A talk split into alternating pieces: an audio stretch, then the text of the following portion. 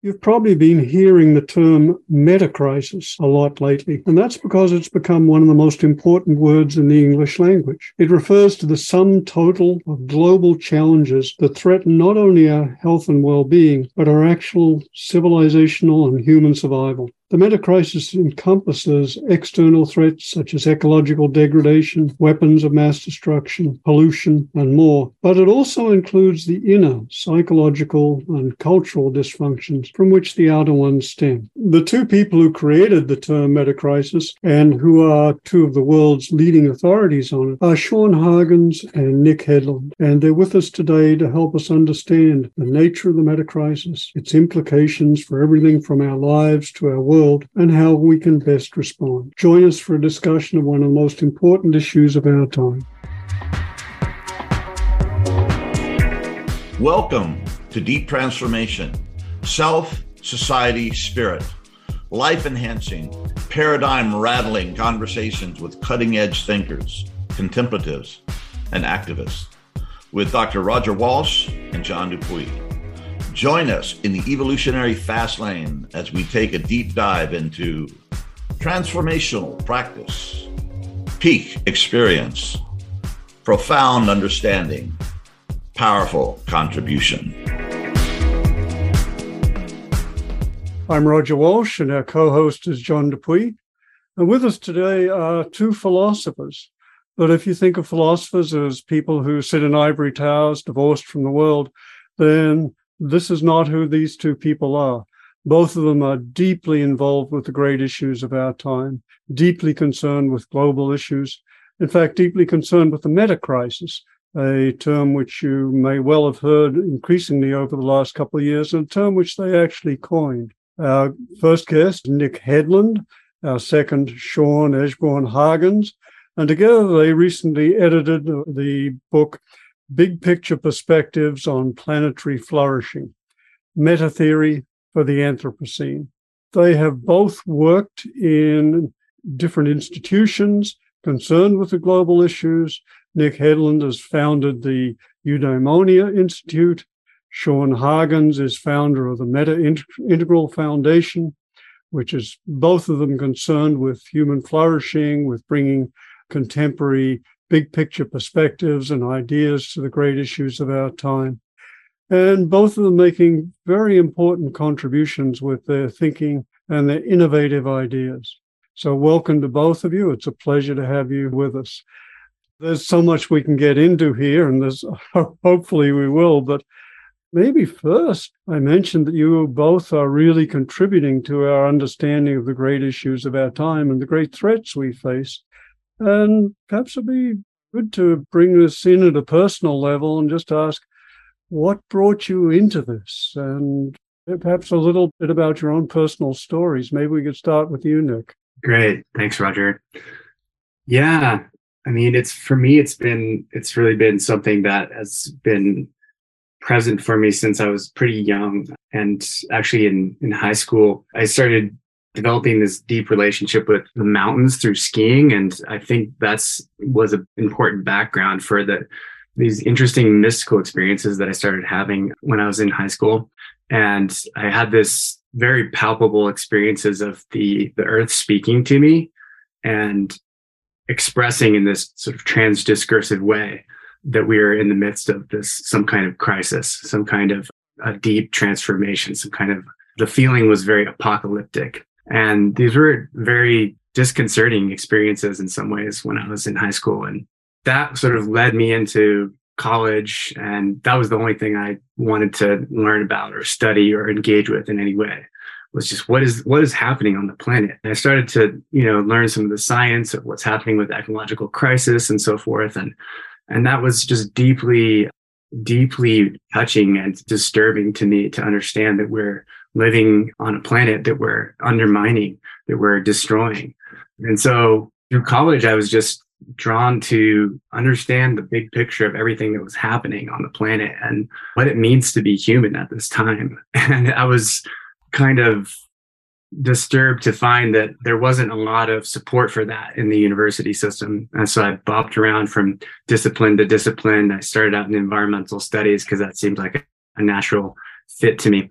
Pretty quickly learned that the kinds of questions I was asking just didn't fit into the paradigms of any of those disciplines. So found myself in, in the office of the, the chair of the environmental studies department asking these, these deep existential questions about why we're here and how we relate to nature and so forth. And he sort of pointed to me as, oh, maybe you should be in the philosophy department or the sociology department. And so I tried these other departments and always was the same sort of thing. I wanted to study the big picture in it and in the depths of it. And they wanted, they were studying these different fragments, these different partial perspectives, more on the surface of things. And so I kept following that thread until I finally was able to construct my own major. I called it culture, ecology, and consciousness. And right around that time, somewhat synchronistically, I came across Wilber I into the Boulder bookstore I was living at the time and saw this this picture of Ken Wilber, this bald this bald guy, and, and picked up the, this tome called Sex Ecology Spirituality, which really blew me away. And I realized, okay, this is the kind of work that I want to do. This is this is where the big picture all fits together. And this and it was this deep affirmation of what I was these nebulous intuitions that I felt that the world actually has this this holistic structure and these deep these deep questions these deep crises that we're seeing are all hanging together in some in some deep way. So that pretty much set me on my path and got really into psychology and then philosophy and religion and so forth. And for me it's always been very much a very much interconnected with my own spiritual path and my own personal process. And so the contemplation of the world situation the meta crisis is very much for me connected to these deep questions about who who am I and why am I here and what does this all all mean? So that's some of the the background of what brought me into this. Beautiful. Yeah. Nick, you had me in the first two sentences when you're talking about connecting to the earth and feeling that there's something wrong going on. It's like, oh, I got a brother here. Okay. And you didn't you didn't stray away from that. Thank you. That was very, very helpful. Yeah. Sean. Well, my story is really similar to Nick, and that's probably why we're such good friends and, and colleagues and, and working on the meta crisis together in the ways that we are. I was born in Washington, grew up in Oregon, and then went to grad school in California. So I've always been on the West Coast and just love the Pacific Northwest and, and being close to nature and the water. And, you know, spent a lot of time out of doors growing up with my dad and so when I went into college in, in Portland, Oregon at Lewis and Clark College, I studied animal consciousness because my love for the natural world and just my interest in consciousness and the nature of reality led me into, you know, studying animal consciousness. And like Nick, like there wasn't a program at school that allowed you to do that. So I had to draw on philosophy, psychology, and biology. So I was essentially, you know, trying to triple major in order to get this kind of interdisciplinary understanding of animal consciousness. And my job during college was working with the outdoor program. And so I would lead trips, backpacking, kayaking, rafting on the weekends and in the breaks. So I was really into environmental philosophy. And, you know, so really exploring the natural world and what we're doing to it. And my dad, who's a builder, he passed away actually a few years ago, but he was a home builder. And he was very dismayed when he learned that I joined the Sierra Club in college. Because, you know, we came from Coos Bay, Oregon, a small town that was really getting hit hard by the Clinton administration's environmental regulations on old growth forests and such. And so, so early on, I was kind of in this situation where I was trying to understand different perspectives relating to the natural world and what's happening on our planet. And, you know, it was very painful to be at odds with my mom and dad, who had a more conservative orientation, and, and my kind of emerging liberal global orientation. And so it was very intimate and personal and hard to, to kind of trying to come to terms with how is it we can look at the world in such different ways and have different ideas about how to proceed. And and I headed off to Peace Corps and ended up in Africa. And in that process, I came across Ken Wilber's work. Someone sent me a brief history of everything, and that just rocked my world. I just my mind just went. and so I used my remaining, you know, vacation days to basically travel home to Portland, Oregon, and go to Powell's bookstore and buy Sex Ecology Spirituality because, as best I could tell, sitting in my mud hut in Africa, that was the motherlode of all books that this guy Ken Wilber had written. And, and if I really was turned on by brief history, I, I really needed to get a hold of that book. so I flew home and got it. And you know, and Ken goes into a deep critique of deep ecology and ecofeminism and a lot of the environmental philosophies that I really identified with. So I was really frustrated with Ken. I was like, what are you doing? Like, you know, like, so I was going through this real identity crisis because he was pointing out the ways in which those approaches are true but partial. And, and that wasn't easy to, you know, kind of receive because as far as I was concerned, they were nothing but true. There was nothing partial about these perspectives. So again, I was kind of in this place of like, how is it this guy, Mr. Wilber, is seeing it this way and I've been seeing it this way and you know, and just kind of trying to coordinate these different viewpoints. But integral theory really gave me eyes to see. You know, it really gave me this framework to see reality in a much more differentiated, complex way. And I, I liken it to intimacy. There was something about learning the frameworks of integral theory that allowed me to see more of the world and, and be in relationship to more of the world. And in contrast to it being an abstract process, it actually brought me into deeper contact with nature, with people, culture, with consciousness. And that was really profound because I'm, you know, I'm a strong mental type. I, I like big pictures. I like mapping. I like diagrams. But to encounter this body of work, you know, integral theory, that really opened my heart and allowed me to connect with reality in a much deeper way. That really kind of put me on the path to exploring what eventually became integral ecology on my dissertation, where I looked at 200 different schools of ecological and environmental thinking. Again, trying to figure out how do we bring everyone to the table, right? Like, how do we get the wisdom from all these approaches to bear on the challenges we faced in a in an environmental global context? But then that began to expand, and I started to learn more about the political crisis we're in, the economic crisis we're in, the crisis in higher education. And I started realizing, like, wow, there's a lot more crisis going on than just environmental or ecological. Like, there things are, are really challenging right now across the board. And then that kind of brings us up to speed where Nick and I began collaborating with others and trying to wrap our hearts and minds around just the complexity of, of the moment that we're in and how we began to draw on various integrative meta theories to help us understand how we might move forward together as a collective. And that's clearly the unique contribution that you're both making is bringing the many different perspectives and disciplines to bear on the great issues of our time and seeing the way the the multiple challenges we're facing deeply interconnected and interdependent and effectively self mutually catalyzing or exacerbating. And you both have ter- created a term which has turned out to really have a lot of leverage over the last few years and just has exploded in, in the in the world of those people who are deeply concerned with global issues, and that's the term metacrisis. So perhaps you could elucidate that term for us. Yeah, Nick, you want to kick that off? Sure. Yeah. So, yeah, Sean and I were sitting around in the Meta Integral office back in, in 2015, and we were talking about how we weren't quite satisfied with a lot of the the ways that people are thinking about the world situation and the, the different terms that are present.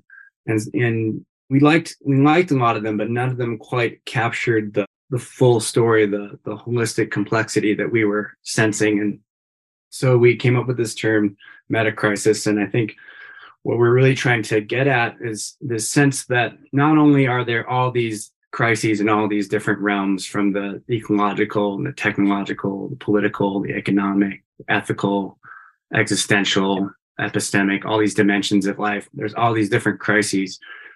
So it's more than just sort of the sum of those crises, but it's also understanding that all those crises are profoundly intertwined, profoundly interconnected, and they're overlapping and interpenetrating, and they're the feedback loops and networks that are connecting them. So we really can't separate separate out any of these crises from the others. And if we try and solve any one of these crises by themselves, we find that they feed back on the others and that we new problems are created new complexities are are emerging and so this this idea of wicked problems gets at that aspect of it which is really helpful so it's kind of like the the myth of the hydra in greek mythology when Hercules tries to chop off one of the heads, two or three of them grow back, and you have this exponential problem, this this wickedness in terms of trying to address the problem. So we're trying to create a concept that can penetrate into the, in a sense, the the belly of the beast, right? So the idea of the meta crisis is also getting at the the notion that you know, you know why is it that all these these crises are connected? And so you know we argue that they have these they share these network of deeper causes of, of root causes and so there's a there's a pattern of deeper causal structures that are underlying these symptom events that we're experiencing and that there are different construals there are different perspectives on those events and those causes and that's all connected together in what we call the meta crisis and then you know the, the final element i would say is that there's a sense that there's a crisis that's behind all these crises right and and so we really we really wanted to highlight the sense of interiority consciousness and culture and spirituality and psychology and all these the facets of, of the inner life that we feel like are so profoundly intertwined with what the meta crisis is. And so in that regard, we we really wanted to highlight the ways that we feel the structures of consciousness that we're inhabiting, self-understanding that we inhabit as a collective, our, our modes of sense making, that these these aspects are not separate from the meta crisis that we're facing. They're actually part and parcel of it, and they're the deep drivers of it. So a lot of it has to do with a crisis of sense making and a crisis of, of meaning making and the fundamental frames that we're inhabiting our lives from. And so it, so the, the idea of the meta crisis was an attempt to sort of illumine all that and speak to this the nebulous intuition that so many of us have all the, the changes that we're going through, the crises that we're facing are actually profoundly connected. Yeah, a very important perspective. And one of the major contributions you're both making is bringing in the recognition that these, what we call our global problems, are actually global symptoms. They're symptoms of our individual and collective psychological, spiritual disorder, disease, etc. And that that's a that's a very important contribution because when I first started looking at this, you know, these issues, they were, you know, the the they were looked at and and the solutions were thought of in terms of military, economic, political, etc. So you're really bringing in a very important important element here and a depth in the appreciate in helping us to appreciate the the psychological, cultural, spiritual, internal roots of these things. Sean, what would you add? Yeah, you know, Nick and I are both um, familiar with the work of Edgar Morin. We were exposed to Edgar Morin's work and when we were graduate students at California Institute of Integral Studies in San Francisco area. And Morin is a French intellectual and, you know, like Wilber, like a broad thinker, big picture thinker. And in his work, he talks about the poly crisis. And so, you know, from that, we have this sense that we're in multiple crises. You know, and so Nick and I had created a, a, symposium series between critical realists who are students and scholar practitioners of Roy Bhaskar's critical realism, and, and then similarly scholar practitioners of Ken Wilber's integral theory. And so we kicked off a symposium process in you know 2010 and, and met four times over the next five years. And so when Nick is saying, you know, we sat down around 2015 and we're kind of talking about this, it was really in the context of one being familiar with Edgar Morin's work, but also being deeply immersed in a collective conversation with about 60 scholar practitioners, half of which were familiar with Wilber's work, half of which were familiar with Roy Bhaskar's work. And we had spent every year often getting together for, you know, one to three days talking about our respective kind of big picture maps and theories of reality and how they were similar and different. And both Wilber and Bhaskar have a, a, lot of powerful distinctions to help us think about what we now call the meta crisis you know, it helps us think about the relationship between culture and consciousness and nature and, and gives us a lot of tools to basically have, like I said before, the eyes to see, right? To be able to bring into focus kind of the, the full magnitude of the crisis, but also the expressive capacity to talk about it, to talk about it in a more nuanced way and to think about applications and, and what are the challenges of human psychology that are getting in the way of us collectively seeing the situation for what it is or coordinating ourselves into action to try and address it more effectively. And when we sat down and we were thinking about this term, very likely that the word metacrisis had been used elsewhere. But I think the ways in which Nick and I think of ourselves as potentially really introducing that word for the first time was we we introduced that word in the book Meta Theory for the 21st Century, which was an edited volume that came before the one you introduced at the beginning of the show, Roger. And it was bringing together these voices from these two different scholarly camps.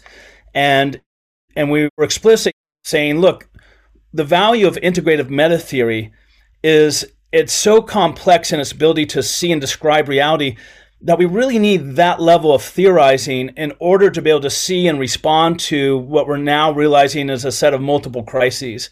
And as Nick was highlighting, I think what stood out for us is unlike the term polycrisis that Morin uses, that tends to emphasize the crisis as external, right? It's an economic crisis, it's an environmental crisis, it's a political crisis. I think for us, realizing coming from kind of a Wilberian and Bhaskarian viewpoint is realizing the importance of consciousness, human consciousness, and that it's, it's both an external and an internal crisis. And so over the last few years, we've seen a lot more discussion of the, the importance of sense making and meaning making and kind of existential aspects of the crisis. And so meta crisis for us was a way of highlighting both the internal and external crises and how they're very interrelated. Yeah, I, I, was thinking that that when we edit this, we can put your your diagram that you guys spoke about and used in one of your talks, and it's in your dissertation that just kind of lays out the meta crisis. Oh, that's what we're talking about. I think that would be really helpful, and I mean, it's a starting place for those of us who, well, are just becoming familiar with the term. It really lays it out and and stark clarity. And I still have a question from my reading and, and just getting into that and getting very excited about what you guys are doing. When you say critical realism from the Bhaskarian school, I, I get to think there's the observable and then there's the real. And is that talking about interiors when you say the real, or what? What is that getting at? I think if we had that, it would help. It would help me anyway to to understand a little more deeply what you guys are bringing together. Yeah, and maybe Nick, as you respond to that, maybe you can address why having a good theory of ontology and of consciousness. You know, Wilber kind of gives us a good theory of consciousness. Bhaskar gives us a really good theory of ontology. Why we need both of those to really understand and respond to the the meta crisis. Nick, and and to tell us what ontology is. yeah, so ontology is, you know, simply put, it's it's just reality. It's the study of reality, study of being, it's the study of the world. And that can be contrasted with epistemology, which is our knowledge, how we know the world, how we gain knowledge of, of reality. And John, so you asked about the relationship between the real and the the empirical realms and you know if is that is that something that applies to interiority or is that something that these are we're talking about exterior and material things and so yeah, this is a really important one in the way that I hold it in, in critical realism. The real, the actual, and the empirical are these three strata of reality. And those those things cut across the interior and exterior dimensions of reality. So there you can find them in all all the dimensions or the quadrants and according to integral theory. And so the the real refers to these these forces or these causal forces, these generative mechanisms that are then under certain circumstances expressing certain concrete events. And those events can be observed or not. They can there can they can be empirically disclosed or not. And so you have say in the interior personal dimension you've got structures like developmental structures of consciousness. And those those are actually structures on the level of the real that manifest as certain events. And those events may or may not be directly experienced right? So it's a it's a way of also understanding that reality has this depth dimension to it. And so in that sense there's an essence to every everything that can't be reduced to the ways that it's expressing in form. And so that there's a profoundly anti-reductionistic notion in that that's i think really helpful and tends to express a certain complexity that can't be reduced to any particular concrete event. And what I might just add is, you know, part of what critical realism is doing is it's a form of realism, meaning like there's something real independent of our observation of it or its expression of itself right? And it's a critical realism. It's it's critical realism because it's not a naive realism of like what you see is what you get, right? It's it's a, it's this understanding that there are aspects of reality that we don't necessarily see that are still have an influence on the way reality shows up. There are different methods we can use to get at the real, which is that deep strata Nick was talking about. And so it's a very kind of sophisticated philosophy of science or a scientific methodology of, of understanding how can we talk about the things that exist independent of their observation by, by human beings, for instance, or independent of their potential expression in the world because there are certain realities that don't always express themselves, but nevertheless kind of exist subterranean and under certain conditions might express themselves, right? And you can think of this in terms of climate change or social economic dynamics and kind of ways in which reality shows up and, and how do we study that and understand that. So you've given us some some background for understanding these issues here. And I want to come back to to the meta crisis because that's your that's your central concern, and you've pointed to some of the dimensions that are involved here. Maybe you could speak to the elements of the meta crisis. What are some of the things you that concern you as you look at look at our world now and what we're going to have to do to, in order to to preserve ourselves and our civilization? What are some of the great challenges that you see facing us? Some have been mentioned, but there are others. I know you've listed quite a few. Yeah, John, you want to go? Uh, yeah, I'll just say a couple things and then you can build on it. You know, since Nick and I introduced the term meta crisis, our first book together in 2016, you know, there's been a number of thinkers in the kind of integral theory space like Zach Stein, Daniel Schmachtenberger, even Jonathan Rowson with Perspectiva. You know, a number of individuals who've kind of picked up and, and built on this notion of meta crisis. And it's interesting because each of them generally identifies a different set of components of the meta crisis. So we're not all on the you know same page as it were as to the different aspects of the meta crisis. But I think everyone's kind of pointing to the same kind of level of multifaceted nature, and and I, I think there's a lot of coherence and consistency across the approaches. You know, Nick's been really diving into this in a profound way, kind of trying to understand the meta crisis. And I think the model he's developed, which you know has an ethical crisis, an existential crisis, and an eco-social crisis, and those kind of represent the poly crisis because those are all kind of external. And then Nick also talks about the epistemic crisis, which refers to our consciousness and our individual perception of those other crises and then all of that together is the meta crisis right? So that you know in the model that nick's been developing there's you know these four components of the meta crisis and and each refers to kind of a subset of challenges we face collectively as a humanity and, and on the planet. So nick why don't you build on that and correct me if if i've left anything out in terms of kind of the the model you've been developing to help us understand the the core elements of the meta crisis? Yeah.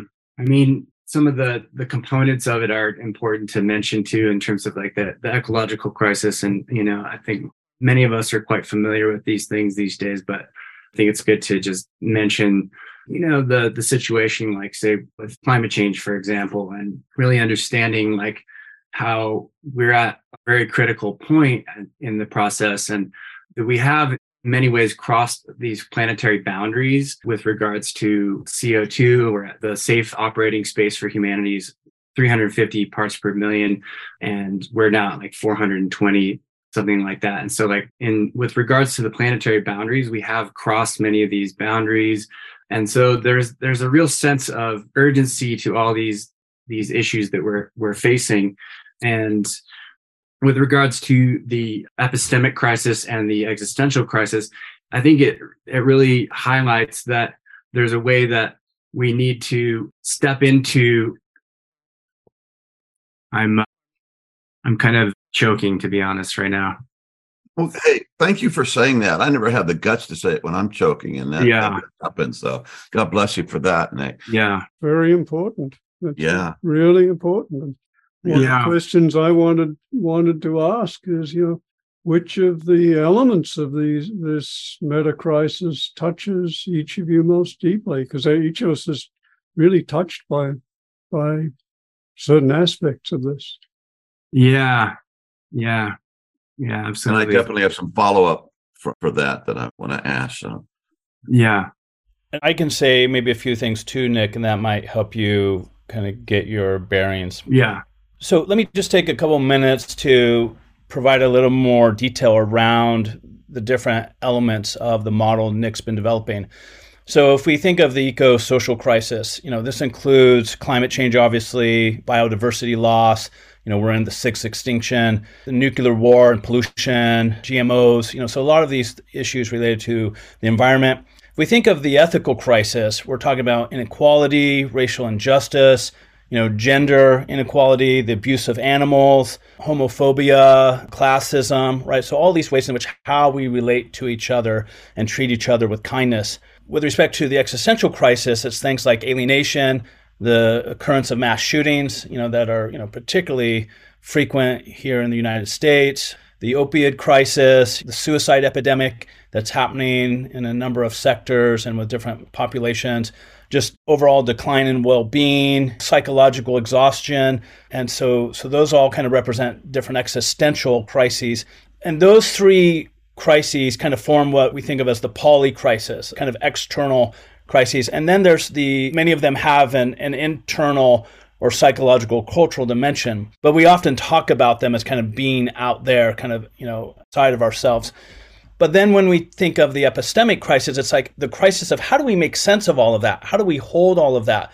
So, you know, we have fake news and information wars. We have decreased attention span and memory. We are in a post truth era where we don't know who to believe and how to believe. You know, there's the political polarization, right? So there's all these things that impact our ability to make sense of what's happening. So not only are these crises happening all around us, but we've even lost the ability to talk about them, make sense of them, compare notes, to agree on what are the core issues here. And some people will hyper focus on aspects of the ethical crisis kind of and ignore aspects of the ecological crisis or diminish the aspects of the existential crisis, right? And, and so we end up being polarized even in our efforts to try and address the many types of crises that we're facing collectively right? And so this is where I think the integrative meta theories that Nick and I work with are so helpful because even though they're complex kind of intellectual frameworks, they provide a way of talking about and understanding the interrelatedness of, of all of these variables and, and provide a roadmap of how we might proceed to address these and get at some of the underlying roots of what's going on here. And how do we figure in the developmental issues. I live in the deep south and I get around, I travel a lot and I ask a lot of questions. I listen to a lot of different people and, and in certain large segment of our population, if you say global warming or environmental crisis, you will get attacked, not necessarily physically, but right. verbally. You're seen as the enemy and the representative of some deep conspiracy to somehow take away our liberties and it's not real and it's just like how does this figure in the developmental part, I guess? And I struggle with this all the time. I'm not suggesting that I that I have, you know, clear answers, though I do struggle with this. Nick, given your work on worldviews, do you want to kick this off? Yeah, I mean, I'd be curious to also to hear from you, Sean, and with regards to the, the your work with integral ecology and the eight eco selves and all of that. But yeah, I mean, I think, yeah, actually, do you want to give a, a go, Sean? Yeah. So yeah, John, I think you know this is kind of such a core issue. You know, you look at topic like climate change, global warming. There's not a lot of agreement, even within the scientific disciplines. There's so many different sciences involved, and they're focused on different aspects of the problem, and they have different kinds of data sets it's not always clear how to translate the data set from the meteorologists into the data sets of the oceanographers into the data sets of you know any number of scientific disciplines that are involved with the study of climate change. So i mean there can be agreement that something's happening but there's there's often not agreement as to what are the main causes or the main next steps or how to talk about it. And that's just within a scientific context. Then you bring in culture and values and developmental perspectives and it gets even more kind of messy. And in the book integral ecology michael zimmerman and i kind of lay out the eight major developmental worldviews you know kind of building on jane loevinger's work and that ken wilber's popularized and, and others have built on to show that traditional worldview or a modern worldview or a postmodern worldview or a more integrative worldview, just to name four of these major kind of perspectives that we see develop over a person's lifespan, that they view and relate to the natural world very differently. Like the, the way nature shows up in the context of their value system ranges quite a bit. So some of the really interesting work on climate change has taken this into account and basically said, well, we we also have to can't just be scientists speaking to scientists. We we have to you know translate this and be in conversation with with different viewpoints around this. And in that book there's a really interesting example that we give around integral forestry that occurred in Canada. There was this community that had a lot of forest and they weren't managing the forest very well. And you know the lumber industry was at odds with kind of the, the local artists and hippies, you know, and new agers that were living in the community. And so there was a lot of kind of worldview clashes around the natural resources. And the Canadian government threw a bunch of money at this situation, trying to find a way through it, just to revive the economy and to, to figure out how to, to deal with this because it was really important for the whole region. And nothing seemed to work. They would bring everyone to a big round table, literally, and have all these kind of stakeholders sitting around. And they it just made the problem worse because people get really polarized and triggered in those conversations, those roundtable conversations, and it actually it entrenched the polarized viewpoints. An integral practitioner came along and basically just started going out and talking with each of the kind of representatives of these different worldviews or, or stakeholders you know, just having more intimate conversations and building a heart based connection and slowly built a coalition by not bringing everyone to the table, but by going out and having more heartfelt one on one or one on two, one on three conversations and slowly connecting people who were more open to the viewpoints of the individuals representing the, the other perspectives. And then they were able to create a community managed forest right? Where everyone was involved and there was buy in across the range of perspectives, right? And I think this is an interesting example on it because the Canadian government just threw a bunch of money and tried to get a quick solution, and they ended up spending, I think, several million in the process and no results. This process took a lot longer, but didn't cost nearly as much and ultimately was successful, right? So I think it's instructive in that often in these situations, it really comes down to more conversations one on one and what in integral theory we refer to as taking perspectives, seeking perspectives, and then coordinating perspectives right? So when you're dealing with so many varied and you know kind of oppositional perspectives and viewpoints you have to learn to take the perspectives and understand where people are coming from but that's not enough because that's just kind of can be an intellectual project of, you know, kind of looking at the situation from those different vantage points. The next step is taking perspective, I mean, seeking perspectives. So you have to go out and talk to people and you have to talk to them in a way in which you are actually vulnerable to being transformed by their perspective right? So you have to be really open to being touched by how they see things and allow your own understanding to be transformed as a result of that engagement. So that it's a really authentic conversation of, of mutuality in a sense. And then that seeking perspectives can then lay the groundwork for the next step, which is coordinating those perspectives. And so in this example of integral forestry, basically the Canadian government just tried to have everyone take each other's perspectives, and that didn't work. It was really the perspective seeking of a small group of people going out and talking with a lot of the different representatives of these value systems, and then building that relationality. And then from there, being able to coordinate those people and the organizations they represented into a larger shared activity that ended up being the community management of this very large, you know, section of forest, right? And so I think given the highly polarized nature of our, our culture, you know, like this is a really interesting consideration of like what would it look like to engage in more perspective seeking and, and not just perspective taking. That I think we really have to, like you're saying, we have to get out there and have conversations with people with very different viewpoints. But I think the developmental model that we use in our approach helps us remember that nature shows up very differently for different people and to have an understanding of those values and perceptions and experiences of the natural world or of climate is it helps us then have a conversation with people who see it very differently. And you know, a big part of the integral model is we have to learn to inhabit all of those different possible viewpoints in ourselves so that when we're talking with people who represent those different viewpoints, we can actually be talking with them, even if we hold additional perspectives that maybe they don't have access to, but we can genuinely connect with their viewpoint and we can appreciate and understand where they're coming from and we can see the value of it, right? So there's not this hidden kind of view that my perspective is better than your perspective. It's a more heartfelt view of my perspective can connect with you in your perspective but I'm also considering other layers that might ask us to open up to additional possibilities, right? That's a very different heart based approach than kind of an intellectual mapping and saying, well, that's interesting, but you're leaving out X, Y, and Z. Because that, you know, people don't respond well to that. You know, it's like, well, wait a second, what do you mean I'm leaving something out? like, you know, this is how I see it, this is how it is, right? So they, they begin to see you as an ally and not somebody yes. tell them the right way and they're wrong and that's hugely important. Absolutely. Really, really essential practice, and you described it really well. I appreciate that. Thank you.